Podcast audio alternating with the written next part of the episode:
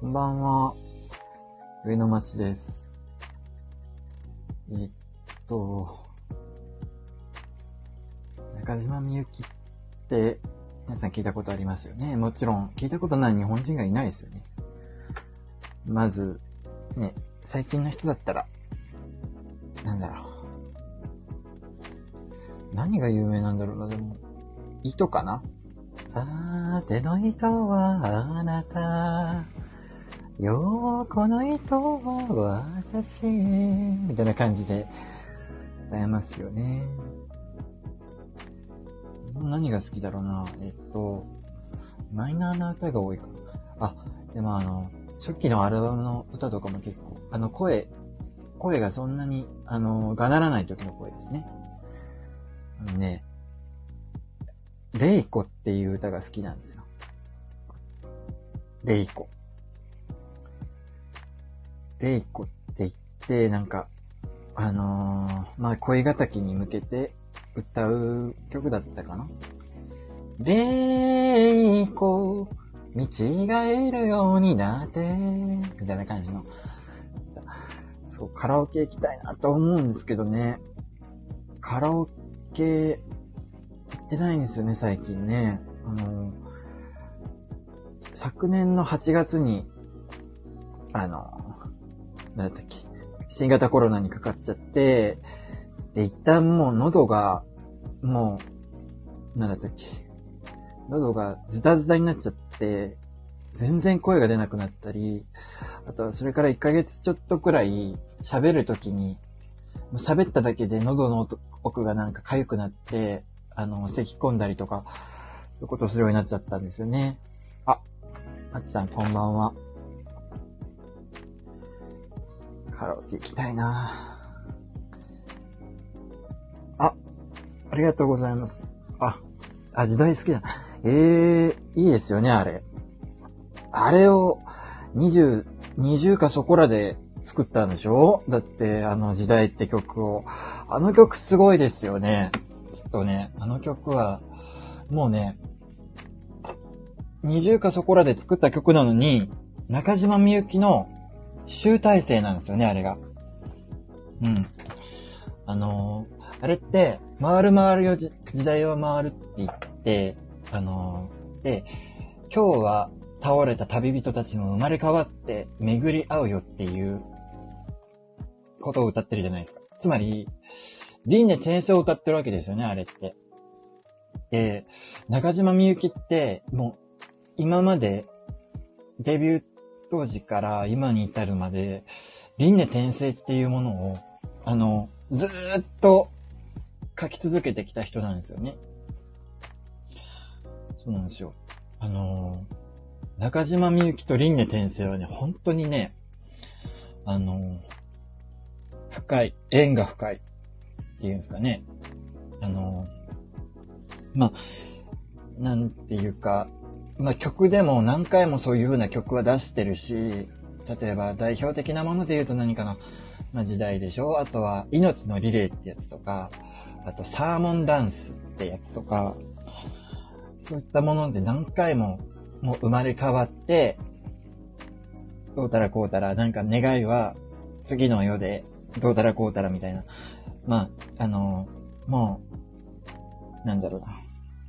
そういったものを歌ってて、命のリレーは、ちょっとだけ有名。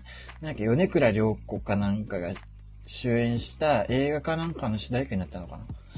あのね、この一生だけでは、たどり着けないとしても、命のバトン掴んで、願いを引き継いで行けっていう、そういう歌を歌ってて、なんかもう中島みゆき輪廻みたいな感じの、あの、テーマの歌って言ったらもう何十曲あるのかわかんないですね。で、中島みゆきってライフワークがあって、あのーなんだったっけな。夜会っていうものを1989年からやってて、夜会っていうのはですね、あのーまあ、中島みゆきの歌を歌いながら芝居をするっていうものがあって、もう89年から89年、90年、91年、92年、93年、94年、95年、96年、97年、98年、2000年、2002年、2004年、2006年、2008年、2009年、2012年、2014年、2016年、2019年と、夜会っていう、あの、舞台をやってて、あの、まあ、毎回、あの、中島みゆきが、もう全曲書き下ろして、で、あの、あとは、脚本、主演、あと演出全部担当するっていう舞台があるんですよ。もう毎回チケットが争奪戦になって、もう、めちゃくちゃ応募しても1回か2回行けるくらいの、もう超人気の舞台なんですけど、で、チケット代がね、すごいんですよ。チケット代がね、2万いくら、2万円超、2万円より高いくらいの、このプレミアライブなんですよ。そう、演者としても出るんですよ。ほぼ主演、主演で、最初は、最初の何回、1、2回ぐらいはコーラスの人も舞台に上がるんだけど、ほぼ一人芝居だったんですけど、あの、4回目、5回目あたりから、あのー、もう、宝塚の、宝塚出身の女優さんとかが出てきて、そう、ミュージカルですね。最初は、ほぼコンサートみたいな感じで、まあ、ストーリーとかまあもなく、あの、普通に歌だけで繋いでいく感じだったんですけど、途中からもう、セリフとか、でもほぼ歌ですね。うん。すごいんです。で、そ、それでも、けその舞台でも結構ね、輪廻転生っていうか、生まれ変わってどうたらこうたらみたいな感じの、あの、感じのストーリーとかテーマが多いんですよね。うん。本当に面白いし、あの、中島みゆきの曲とか何曲か聴いて、あ、いいなと思った人にはすっごいおすすめです。実際に、ここまでしてはいるんだけど、あの、年齢的に自分はあの、30歳だから、まさすがに90年代とか2000年代初期とかのやつは見に行けないかったんですけど、だから全部 DVD が出てるんで DVD で見ました。で、2014年と2016年と2019年のやつには、もう何回か行ったんですけど、もうね、もう、お客さんね、みんな泣いてるんですよ、本当に。みんな、あの、もう号泣してるような、あの、舞台です。もうね、すっごいね、もう胸にジーンってくるような感じのストーリー、ストーリーがね、もう、もう、すごい。あの、ストーリー自体は、まあ、歌中心で、ストーリーだけ追っかけていくと、ん？って感じの、あのー、まあ、単純っていうか、あの、まあ、そんなに作り込まれ、まあ、作り込んでんでしょうけど、作り込まれた感じはしないんですけど、あのね、なんだろうな。まあ、ストーリー自体は、あれかもしんないけど、なんていうか、歌の力でね、力ずくで泣かされるって感じ、なんですよね。うん。一番好きなのはやっぱり、あの、2014年と2016年にあった、2014年が初演で、2016年がそれをさらにアップデートして再演したっていうものがあって、あの、2014年と2016年に上演された橋の下のアルカディアっていう舞台がめちゃくちゃもう、もう泣かされますね、本当に。もう70歳なんですよね。本当に。もうこの3年間くらい全然表に出てこないからもうコロナのせいで無駄な3年間になって、で、70歳っていうともう、ねえ、そんな長いこと活動できる年でもないだろうからちょっと、そんなのを潰されて、もうすっごい、それだけはコロナを恨みましたね。そう、2020年の1月あたりから通話してたんですよね。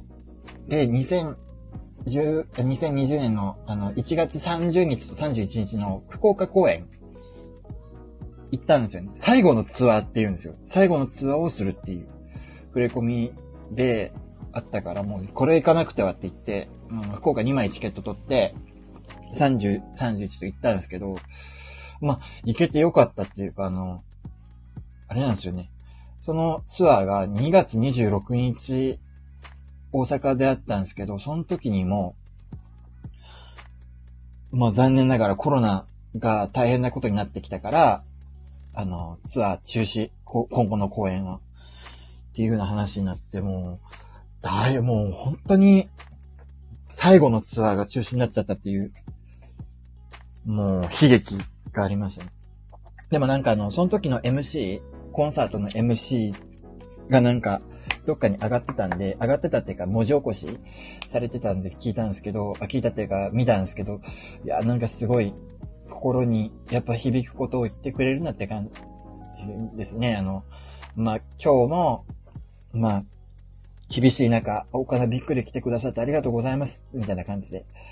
で、あの、ちょっと、もう、コンサートは中止になっちゃうんですけど、もう、あのー、残念ですけど、みたいな話で、で、まあ今怖いウイルスが、ね、全世界を襲っていますけど、まあ、あのー、なんだろうな、あのー、ま、その、ひどい状況になると、あの、なんだろう、人を押しのけて行っちゃうような人たちばっかり目立ってしまいますけど、私が本当に心配してるのは、なんか人に譲りすぎて壊れてしまうような人もう出てくるんじゃないかなってことを、あの、心配しています。皆さん、どうぞ自分を大事にしてくださいね、みたいな感じのことを言ってたらしくて、ああ、やっぱいいこと言うなって思って。70歳なんですよね。でも、あの、やっと、あのー、今年になって新曲を出したんですよ。ドラマの主題歌。で、あとは、あの、アルバムをね、3月にね、やっと出すんですよ。もう、何も出さないのかなと思ってたから、もう、今まではね、コロナまでは1、1年に1回くらいはアルバムなり、なんなり出せたんですよ。本当に出さない年っていうのなかったんですけど、もう、2020年中止になって以降は、まあ、1回だけ、あの、コンサートの録音のアルバムだけ出して、それ以降はちょっとベストアルバムでお茶を濁したりとか、そういったことばっかりで、あ、こんばんは、山根さん。あ、来ていただいて嬉しいです。あ、時代って山根さんきっかけで知ったんですね。へえ。い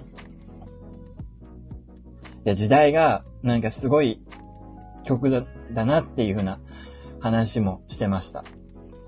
あの、もう20歳そこらで作った曲なのに、あの、中島みゆきの集大成みたいな感じの曲ですよねっていう。あの、結局、今日は倒れた旅人たちも生まれ変わって巡り合うよとか、今日は味が生まれ変わって歩き出すよか。とか、今日は別れた恋人たちも生まれ変わって巡り合うよとかいう、生まれ変わってっていうのは、輪廻転生っていうのを歌ってて、でも中島みゆきって、それ、デビュー以降もう50年近く、50年近くでもないか。20、40何年間かずっと輪廻転生をテーマに歌ってきた人なんですよねっていうふうな話を してました。中島みゆきはですね、本当に大学生くらいから本格的にハマり出して、あのー、もうずっと中島みゆきしか歌わない時もありました。あの人、まあ、人間9周目、確かになんかそんな感じしますよね。本当に、あの、20代そこらの娘がなんでこんなこと知ってんのみたいな感じの なんでこんなこと歌えるのみたいなことをね、めっちゃくちゃ歌ってくれますよね。どうやったらああいう人になれるんだろう。あのね、そういうのはね、どうやったらああいう人になれるのかっていうか、あの人間性にちょっとでも近づくには、あの、夜会っていう舞台を見たり、あとは自伝っぽいものを何個か書いてるんですよ。女歌っていう、あの、女歌っていう本を出してて、中島みゆきは。その女歌っていう本にいろいろ、ああ、こういうことがあったんだな、みたいな感じのことがいっぱい書いてあります。ぜひ見てみてください。あと、自伝の女歌ってやつと、あとは、あのー、なんだろうな。この空を飛べたらっていう、まあ、短編小説集みたいなものがあって、短編小説と言いつつ、なんかちょっとまた違う感じの、あの、本なんですけど、そ、そちらも結構おすすめですね。はい。そうですね。でも、あの人確かに人間9周目って言われても、たし、ああ、だろうねって なりますよね。うん。中島みゆきでも最近ちょっとね、なかなか新曲出さなかったからしばらく離れてたんですよね。もうカラオケ行っても、もう昔は中島みゆきばっかり歌って、あとは中島みゆききっかけで聴くようになった、マーチさんは何周目なんだ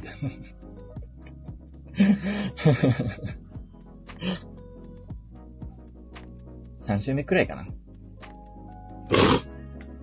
あと、0.3。えー、一週、2週くらいはしたじゃないですか。中島みゆききっかけで、あの、知ったいろんなアーティストの曲とか聞いてたりしますね。で、この名前も、上野町って名前つけたんですけど、上野町ってのもね、あの、中島みゆきの昔のオールナイトニッポンの録音とか聞いて、その時にラジオに流れてた曲から撮ってます。3週目、やっぱり3週目くらいですよね。うん。上野町っていう歌があって、あの、4つの赤い風船っていうフォークバンドがあるんですよね。で、その曲名、その人たちが歌ってるあの曲に上野町っていうのがあって、あの、下町、茅町、色工事、もう少し揺られて、上野町っていうなんか、結構ね、あの、電車に乗って、桑町、茅町っていう駅があって、色工事っていう駅があって、で、そこからもう少し揺られたら上野町ですよっていう感じのあの、そういう風な曲があります。結構ね、それ、上野町って曲好きすぎて、あの、三重だったっけな？なんか、そこの、桑町、茅町、色工事を通って上野町まで揺られていきますっていうのをちょっと一回体験してみたりとか、したことがありますね。あ、山根さんもカラオケ大好きなんですか？ええー、行きたいな カラオケって密室ですよね えー、カラオケいいですよね。カラオケまた行きたいな、でも。あのー、カラオケはね、あのー、もう、コロナにかかっちゃって、あの、去年の8月に、喉が一回、あ、昭和の歌しか歌えない。あ感性が合うかもしれない。自分も昭和の歌ばっかり歌ってます。なんだろうな。中島みゆきでしょ？まず、中島みゆき、吉田拓郎、あと、海バンドを、あと、なん、何があったっけな。えっ、ー、と、チェッカーズ、あと、あ、それ、あ、なんか聞いたことあるの。川島英語って何でしたっけ？何？川島英語。川島英語。川島英語。酒と涙と男と女だ。ああ、うん、うん、うん、うん。あ、でも、パッと出てこないな。あとは、他に何かあったっけな。酒と涙と男。松田聖子はいいですよね。松田聖子は、あのー、松田聖子が作詞作曲を自分でやり出すまでの曲は結構いいですよね。なんか自分でやって、浜章、浜章いいっすね。あとは、あのー、長渕剛あとは何、何があったっけなあのー、貧乏臭い歌が結構好きなんあ、かぐや姫とか。かぐや姫のあのー、僕は何をやっても、ダメな男ですってやつとか結構好きですね。アイドルも色っぽい人ばかり。うん、な、あ中森明菜とかね、色っぽいですよね。うんマッチのせいでぶっ壊された人ですよね。一回は。ねでもあの、復活しててすごいですよね、あの人ね。いや、あんなに、年取ってもあそこまでね、いろんな人を日狂させるってのがやっぱり本物のスターだなって感じがしますよね。長渕いいっすよね、長渕。あのー、あとは何だったっけな。えー、っと、なんだったっけな。あのー、あれあれなんだったっけ？あの、貧乏臭い歌。あの、歩き疲れては、不老者のままでは眠れないみたいな感じのことを歌ってる。不老者のままでは、ままでは、では眠れない。なんだったっけな、あの曲。あの曲なんでしたっけ？あ、高田渡の生活の柄っていう歌は、あの、カラオケでよく歌あります。うん。秋は、秋からは、不老者のままでは眠れない、みたいな感じの 15歳上のカレピーいたとき、浜田省吾一曲教えてもらいました。なんだっけな。なんでしょうね。浜田省吾で一個、あるとしたらなんでしょうね。浜田省吾でしょ浜田省吾。浜田、浜田省吾のモノマネしようとしたけど なかなか難しい。浜田省吾の喋り方いいっすよね。ああいうおじさんも結構好きなんですよね。ゆうじさんのこと、どこまでキャッチアップできました？ああ、でも、ゆうじさんはそんなに、あのー、お話は1回、2回ぐらいしかしたことないんで、まだ、あの、外から見て、ええー、って思ってるだけなんですけど、まあ、愛されキャラってことはわかりますよね。ねえ。ゆうじさんのことだけ話して1時間、2時間とか、そんな、ね、感じになるなんて、いいですね、愛されてるとね。いや、でも、あの、今後もウォッチしていこうと思います。あとは、昭和の歌で言うとなんだろうな。うーん。あ、いつわまゆみ。いつわまゆみの少女が好きです。いつわまゆみは恋人よと少女ぐらいしか知らないんですけどね。いや、少女はね、なんかすごい、あの曲もね、すごいですよね。完璧ですよね、あれね。でも難しいんですよね、なんか。あの、抑揚がそこまで、あ、でも抑揚あるのか。なんか、すごく難しい。あとは昭和の歌で言うと、まあ、吉田拓郎は結構歌うでしょ？吉田拓郎海バンド、あと、ああ、松山千春。うん、松山千春。いいっすよね、あれね。松山千春。もういい曲ばっかりありますよね。あやほの一番好きな映画教えて。映画。一番好きな映画なんだろうな。一番好きな映画、一番好きな映画。なんだろうな映画でしょ？うーん。あの、ジブリとかも結構好きなんですよね。ただジブリ好きなんだけど、一番好きかっていうと、全部ストーリーとかうろ覚えだったりするから、なんかもっと隅々まで見た好きな映画ってあるはずなんですよね。もう全部セリフが暗唱できるような映画って高校生とか大学生の時とかはあったんですけど、結構忘れちゃったかもしれないですね。えー、好きな映画、好きな映画。好きな映画は、なんか結局不幸で終わっちゃうみたいな感じの映画とか好きなんですよね。なんかあったっけな？あのー、えー、えー、なんか、最近もう、見るもん、見、見たものが多すぎてもなんだろうな、先入れ先出しみたいな感じで、古い記憶がどんどん消えていってる気がする。ネットフリックスかなんかにあったっけな？好きな映画。えーと、ドラマばっかり見てるからもう。あ、でもジュラシックパーク好きですね。最後不幸になんないけど。ジュラシックパーク好きですよね。もう、ジュラシックワールドも結構良かったですね。でも、ジュラシックワールドの、あの、最後のやつは結構、あれ、半分くらいは、バッタの映画でしたね。最後のやつ。まあいいんだろうけど、なんかちょっとちっちゃくまとまっちゃった感じがしますよね。ジュラシックワールドはね、あのー、でもなんかジュラシックワールドの何が良かったって、あの、恐竜だらけのところに置き去りにされたっていうか、あの、もう、助けなんて呼べないような場所で、恐竜だらけの場所で、あのー、ちょっと、帰れなくなっちゃって、しばらく数日間サバイバルするみたいな、ボロボロ、服とかもボロボロになって、もう、もう顔もドロドロ焼きになってサバイバルするみたいな。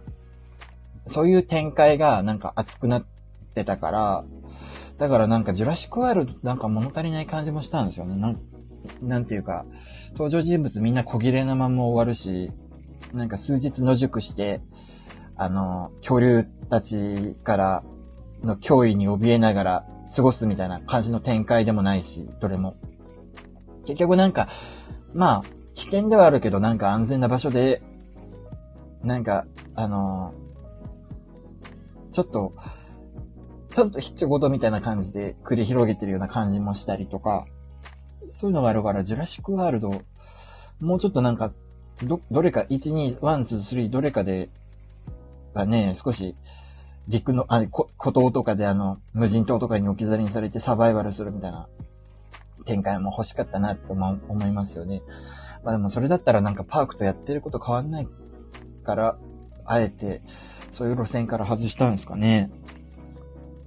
なんかね、誰かの解説動画かなんかで、あのー、結局、ジュラシックパークのテーマとジュラシックワールドのテーマっていうのは、ちょっと違うみたいな話とか、あと、ジュラシックワールドは、結局あの、生物兵器としての恐竜として、なんか本当に、モンスターみたいなものを作っちゃった人間の、あの、愚かさみたいなものを描いてるんだっていう解説見て、ああと思いましたね。なんかね、その動画で、解説動画で結構あの、生物兵器の歴史とかいうものを解説されてる、やってたりして、結構面白かった。あの、今、ちょっと大変なことになってるウクライナとかも、生物兵器として、クジラ、クジラの、せ、あ、クジラじゃないや、イルカ、イルカを調教して、生物兵器にしたみたいな感じのこととかあるらしくて、なんか面白かったですね。なんか、結局、ロシア、クリミア半島の時とかかなあの、くじ、イルカになんか、攻撃させるような感じの生物兵器を作って、で、なんかそのイルカがロシアに取られちゃったっていうことがあって、だけど、イルカは、あの、ロシアに、あの、調教し直されかけたんだけど、結局、従わなかったっていう。あの、餌をやられても食べずに餓死する道を選んだみたいな感じの、あの、愛国イルカみたいな感じの、あの、美談になってるらしいんですけど、ねなんかそういう風な話聞いて、ええー、と思って。あとはなんだっけ、犬に爆弾つけて戦車の近くに潜り込ませるみたいな感じの生物兵器とか、そういったものの歴史とかをちょっと、あのー、その、ジュラシックワールドの解説動画で聞いて、あ、面白かったんですけど、で、これ、ジュラシックワールドの2、2の解説動画だったよなっていう。で、まあ、多分2がそんなに語ることなかったんでしょうね。映画ね、映画好きなものいっぱいあるんですけどね。あれは好きかな？あの、なんだったっけ？あのー、告白。港かなえが書いた告白の映画化。あとは、あ、Life is Beautiful とか好きですよね。Life is Beautiful。あとは、なんかあったっけな？映画。ええー、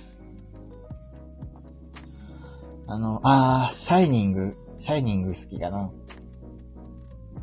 告白すごいっすよね、あれね。あの、やっぱあの、中島哲也監督って、ね、いいっすよね。あの人の、あの、映像の作り方ってすごいっすよね。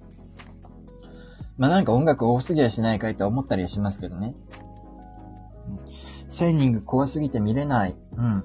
あの、怖いバージョンのシャイニングもあるんだけど、あの、あのーあれって結局原作者が、原作者のスティーブン・キングが激怒したんですよね、あの、映画見て。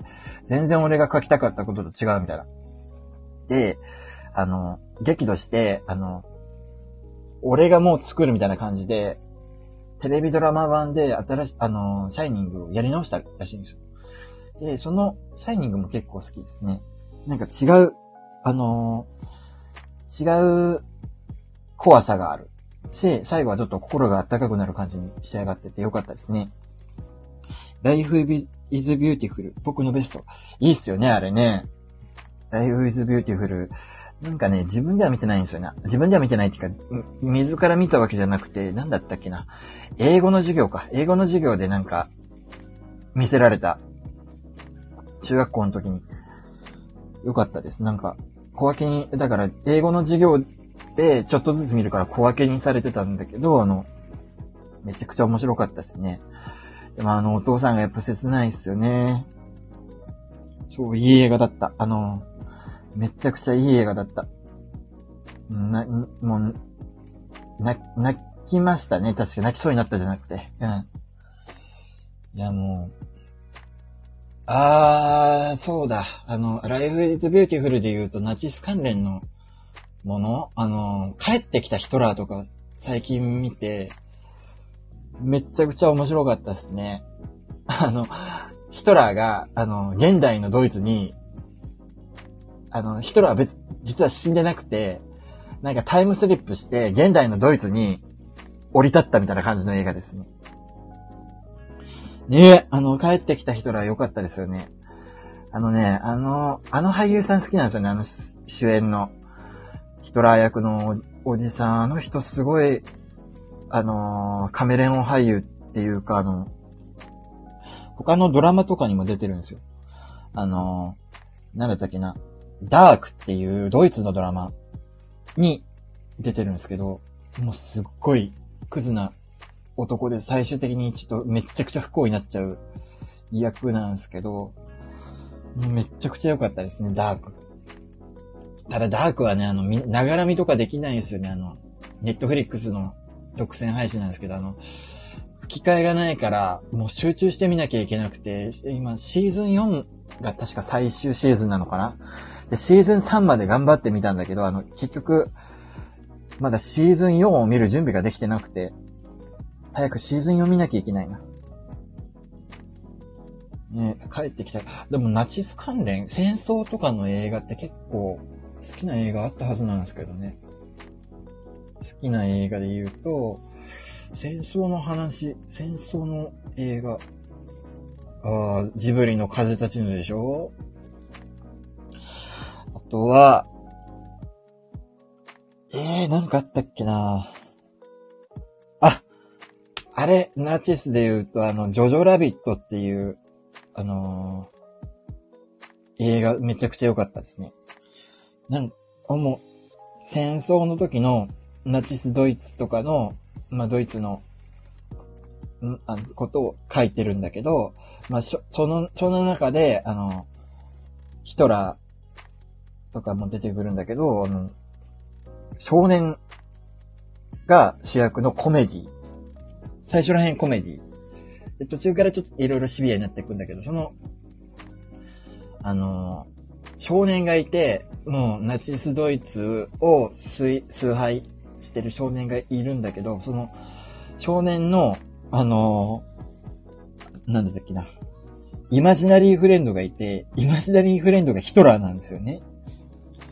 で、ヒトラーが なんか、変なことばっかりしたり、あとはなんか、お前、これはこうするべきだと思うぞ、みたいな感じの、あの、アドバイスとかくれるんだけど、そんな中、あの、実はうちでお母さんがこっそり、あの、ナチスドイツからユダヤ人の女の子をかくまっていることが分かって、みたいな感じの映画ですね。もうね、あれ聞いてから、あの、ああれ見てから、あのー、ジョジョラビットの最初のオープニングがですね、ビートルズの何だったっけな？ジョジョラビット、ビートルズ、えー、っと、ジョジョラビット、ビートルズ。ててれれ、てれれれれ、てれれれれれ。あ、I wanna for your hand. うん。I, I want to hold your hands っていうあの曲があって、で、それがあの、オープニングで流れるんですけど、あの、なんだ。その曲をバックに、当時の本当の映像、あの、ナチスに対して、すごい、あの、めちゃくちゃ敬礼とかしたり、あの、パレードとかを喜んで見たりするドイツ人たちが白黒で流れるんですけど、もうなんかその、あの、最初のオープニングからしても、もうこの、この映画すごい名作になるなと思ってました。なんかすっごい、もう今、ビートルズの I want to, I want to hold your hands 聞聞いたらね、もう、そのジョジョラビットのことしか思い出さないんですよね。うん。面白い面白い。ぜひ検索して見てみてください。なんか、どっかのサブスクにも上がってるような気がする。あ、ディズニープラスだ。ディズニープラスに上がってます。あ、そう、ディズニーって色々ありましたよね。ディズニーで言うとね、あのね、やっぱアナ雪いいですよね。アナ雪もいいし、あと、あ、ベイマックスも良かったですね。あとは子供の頃の補正で言うとやっぱりファインディングにもとか結構好きでしたね。あとは何があったっけな、ディズニーで言うと、ピノキオ最近改めてディズニーのピノキオを見たんですけど、あれもあれで面白かったですね。なんか、最初らへんなんか歌ばっかりでなんか踊って、踊って歌歌ってみたいな感じでなかなかストーリー進まねえなって思ったけど、ディズニーのピノキオ良かったですね、あれ。なんかね、意外とディズニーのピノキオって怖い話なんですよね。なんか、お、おじいさんの言うこと聞かずに、あの、あの、なんか、子供たちがいっぱい喜んで行ってるなんか変なとこに行って、なんか怠けて、タバコとか吸って、お酒とか飲んで、で、なんか、悪い子供たちが、どんどん、ロバにされて、売り飛ばされてしまうみたいな感じの展開なんですよね。で、あの、ピノ、ピノキオもちょっとロバになりかけるんだけど、あの、一緒に遊んでた子供が先に完全にロバになっちゃって、もう本当に、もう怖いくらい、あの、発狂して、もう、ロバになっちゃったみたいな感じで暴れ回ってる様子がもうすごい怖かったですので、そのロバになって、なって、いろんなとこに売り飛ばされてしまった子供たちって、助からないんですよね。いや、もうそれが恐ろしかったですね。ピノキオ。あとはピノキオのクジラも結構怖かったですね。クジラってなんか今でこそなん、なんだ、あのー、あれ。結構、プランクトンしか食べずに、おとなしい、みたいな話は聞くけど、もう、本当に、ピノキオに出てくるクジラは怖かった。うん。あとは、あ、怖いで言うと、あの、子供の頃は結構ホラー映画をめちゃくちゃ見てましたね。呪音、呪音、リング、女優霊、あたりは、あ、そうだ、て、あのセリフめちゃくちゃ覚えてたの、呪音ですね。呪音はもう全部のシーン見て、もうセリフまで全部覚えて、で、あのかやこの、あの、あーみたいな曲、あの声もめちゃくちゃ真似してましたね。そうだ、呪音だ。うん。呪音面白いですよね。なんかあれ、考察とか見るとすっごいなんか色々面白かったりしましたね。呪音は、ビデオ版とかもめっちゃくちゃ怖くて面白かったですね。あとは女優霊とかも面白いっすよね。そうそう。高校生とか大学生の時ホラーがめちゃくちゃ好きだったんですよ。今もまあ好きっちゃ好きなんですけど、もう怖いホラーないのかって、もう毎日のように検索しまくったり、レンタルビデオショップに行ったりして、いっぱい借りてましたね。なんだろうな、ホラーって、あのー、人をね、セクシーにするらしいですよね。うん。もうなんかホラーって意外と怖くないやつ多いですよね。なんか本当に怖いホラーってないのかなって思ってますけどね。うん。そう、なんかホラーっていうのは人をね、セクシーにするんですって。うん。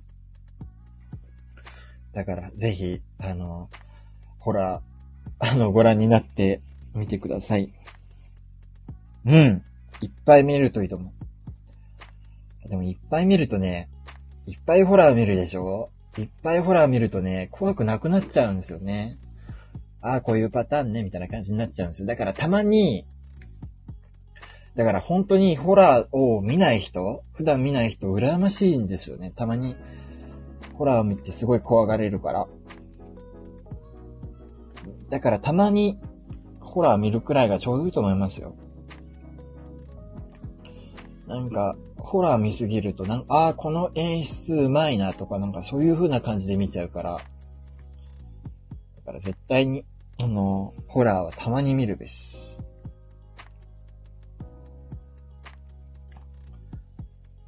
こんな感じかな、映画で言うと。な、中島み、え、台湾のやつ？あ、あれでしょ。何でしたっけ？台湾の、じゅ、じゅなんとかでしょじゅ、じゅ、じゅ、じゅ、じゅ、じゅ、じゅ、じゅ、あのー、な、何か、呪い、呪詛だ呪詛。途中まで見ました。途中まで見たけどなんか、あのー、ながら見してたから、わけわかんなくなって、だから今度集中してみようと思います。ええー、あ、スタイフのお友達が見ながらライブしてます。あ、いいっすね、そういうの。今度やってみようかな、見ながら。なんか。うん。何かそういうの面白いっすよね、なんか。一緒に見る感じで。なんかね、なんだったっけな、三河健一かなんかもね、YouTube でやってましたね。なんか、三河健一となんかを見るみたいな。三河健一と、映画。なんか、なんだったっけな、三河健一と映画の、スパイダーマンを見るってやつだ。そうそうそう。そうそう、三河健一 あの、でも、著作権上なんか画面とか音とかはなかなか映せないから、本当に、三河健一が あの、スパイダーマンを見てる三河健一が2時間くらい流れるだけの、あの、動画があって、めちゃくちゃ面白かったですね で、あれ面白いですよね、意外とね。あの、今度やってみようかな。なんか、たまに三河健一が喋るみたいな。三河健一って好きなんですよね。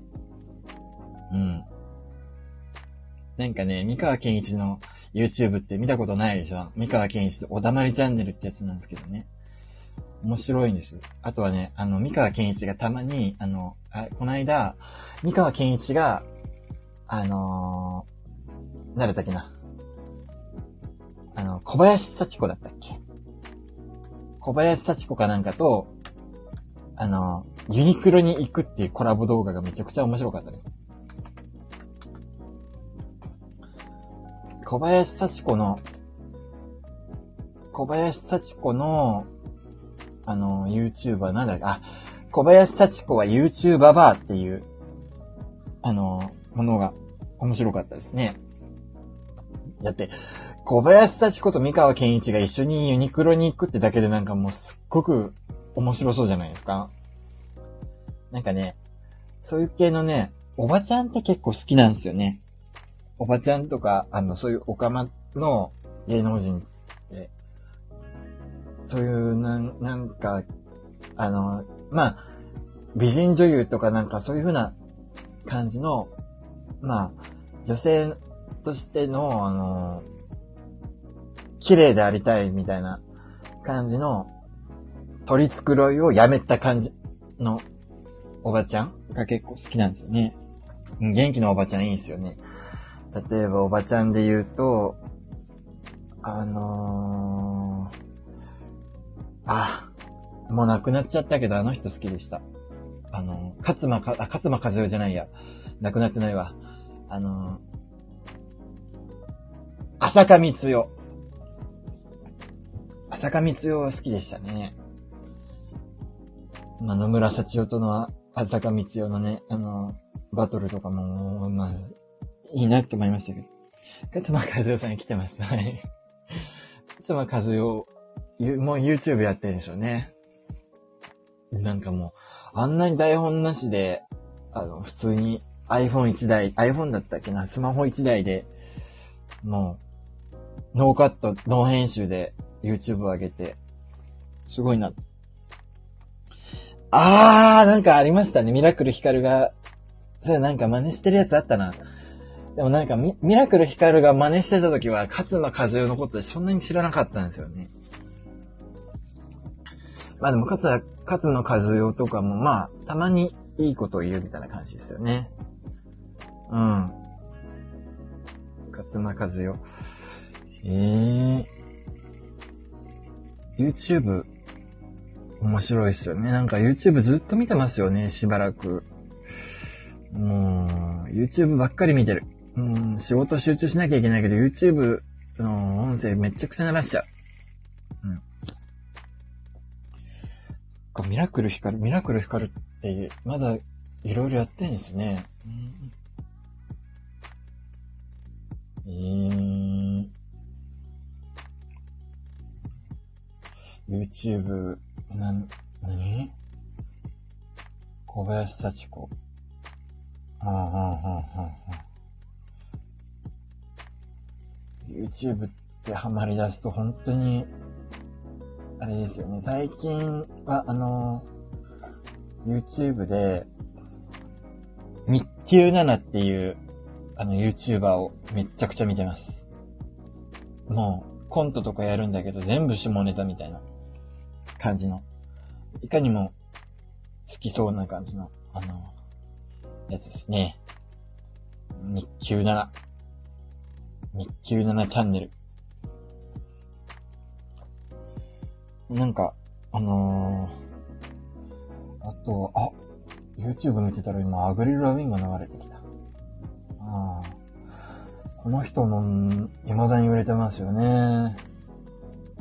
あ、吉田拓郎も流れてきた。マイリー・サイラスが流れてきた。いいな。マイリー・サイラスばっかり、そう。もう、2020年まで中島みゆき中心に聞いてたんだけど、2020年あたりから、あの、マイリー・サイラスにハマり出して、もうずっとマイリー・サイラスばっかり聞いて歌ってましたね。マイリー・サイラスは同い年なんですよね。マイリー・サイラスって結構、あの、は、はちゃめちゃな人ですけど、歌はガチって感じで。ああ、歌いたいな明日にも行こうかな、カラオケ。カラオケ、あ、なんか配信とかちょっとしてみたいなって思ったけど、なんか著作権的にどうなんでしょうね。わかんないですね。まあ、明日もいろいろ予定はありますが、ちょっとカラオケ行けたら行こうと思います。というわけで、ここまで聞いていただきありがとうございます。ああ、そう、怒られるんですよね、カラオケ配信。やめとくか。あのー、自分で録音して自分で楽しみます。うん。というわけで、ここまで聞いていただきありがとうございました。また、あのー、暇になったら、あのー、配信してみようと思うので、また良ければお聞きください。では、おやすみなさい。